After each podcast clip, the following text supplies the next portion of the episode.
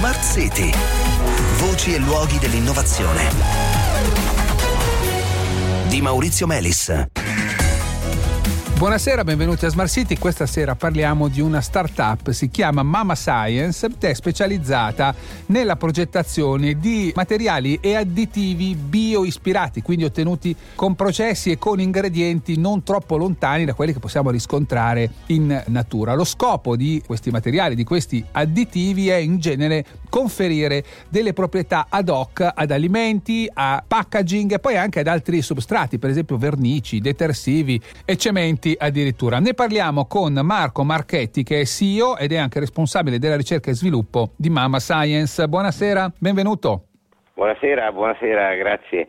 Allora, di fatto voi vi proponete, siete una startup un po' agli inizi no, della vostra attività sul mercato e vi proponete di fornire degli intermedi all'industria, per esempio all'industria alimentare, intermedi quindi che servono diciamo a queste industrie per fare le proprie operazioni, per esempio per realizzare un packaging e sono questi intermedi ottenuti però da ingredienti di origine biologica tanto per cominciare. Allora, se ci fai un esempio di quali ingredienti utilizzate e di che cosa caratterizza perché anche questo è importante i vostri processi produttivi.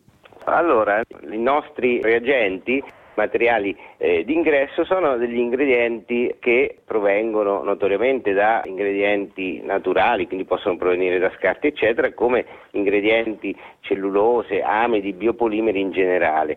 E la nostra particolarità poi risiede un po' nel nostro processo, abbiamo messo a punto una nostra tipologia di processo che è un processo come hai detto tu prima bio-inspired, cioè di ispirazione naturale che lavorando questo tipo di ingredienti in aggiunta ad altri e con le condizioni che normalmente utilizza la natura, condizioni che sono di una temperatura blanda, l'utilizzo solo di acqua, quindi senza utilizzo di nessun tipo di solvente che può essere anche tossico, nocivo sia per l'uomo che per l'ambiente, da questi processi riusciamo ad ottenere dei materiali che sono dei materiali unici perché li facciamo noi, quindi a sì, seconda delle caratteristiche. Non li fa nessun altro, neanche la natura, appunto, in questo caso. La natura li fa, noi cerchiamo di avvicinarci, eh. ma avvicinarsi alla natura è una cosa eh sì, abbastanza ancora complicata. Impegn- certo impegnativa e al momento insomma, è un po' utopistica, però cerchiamo di fare quello che, che si può. Insomma.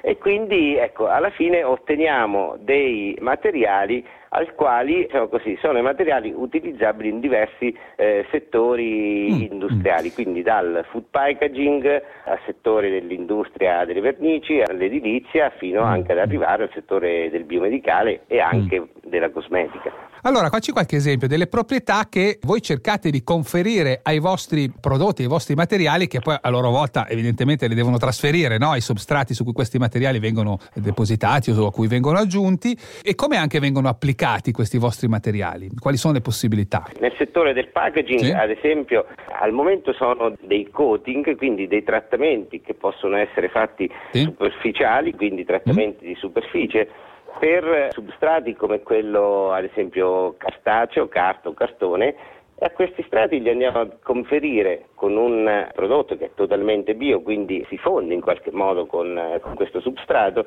gli andiamo a conferire sia un effetto di maggior resistenza, meccanica, che un effetto sì. meccanica assolutamente, che un effetto waterproof, quindi di una resistenza un po' all'acqua e anche un effetto che agisce sui processi che sono quelli normalmente di maturazione mm. della frutta e della verdura. Come si fa eh, con altri packaging appunto, come si fa già oggi e voi, voi dice noi riusciamo a farlo con dei prodotti, degli ingredienti che sono più compatibili no? con, con esatto. la sostenibilità ambientale. Quindi per esempio pellicole o roba che si spruzza, scusa se vado un po' brutalmente, ma su un coating, su, un, su, su una carta da impacco, da un, su un packaging in carta oppure dicevamo le vernici, no? additivi, cose che si Oppure, mescolano esatto, con altri eh, questo materiali. per quanto riguarda i packaging, quindi c'è mm. questi coating di cui oggi stiamo anche sviluppando dei film, appunto, mm. film completamente bio. Poi facciamo dei prodotti che sono degli additivi, quindi sostanzialmente dei prodotti liquidi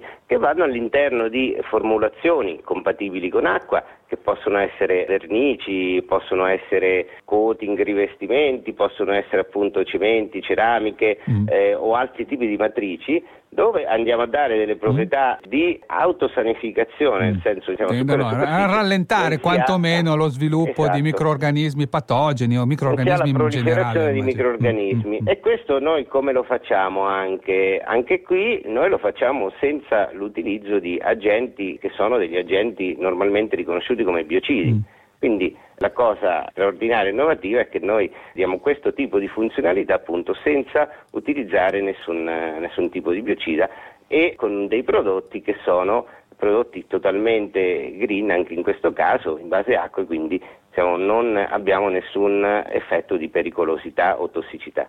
Inizialmente avevate preso anche in considerazione di applicare, per esempio, questi materiali per aumentare la chef life dei prodotti direttamente, non so, alla frutta, senza quindi un vero e proprio packaging, ma avete dovuto rinunciare. Ci racconti come mai? Sì, questa era l'idea iniziale, ma abbiamo rinunciato perché Purtroppo dal punto di vista normativo eh qualsiasi trattamento che venga fatto viene preso come un trattamento e non si possono fare trattamenti eh. sulla frutta e verdura. E quindi diciamo così, noi abbiamo introdotto comunque questa nostra innovazione sempre nello stesso settore ma in un'altra... Certo, avete applicato al packaging invece in cui mettete la frutta invece che direttamente la frutta. Ma questo insomma è interessante per capire appunto come la normativa a volte faccia fatica a star dietro a questi cambiamenti, alle nuove idee che emergono.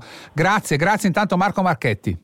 Grazie a te. Bene cari ascoltatori, ci fermiamo qui. Grazie a Silvia Bandelloni in redazione. Appuntamento domani in podcast con Smart City Extra Large. Buona serata.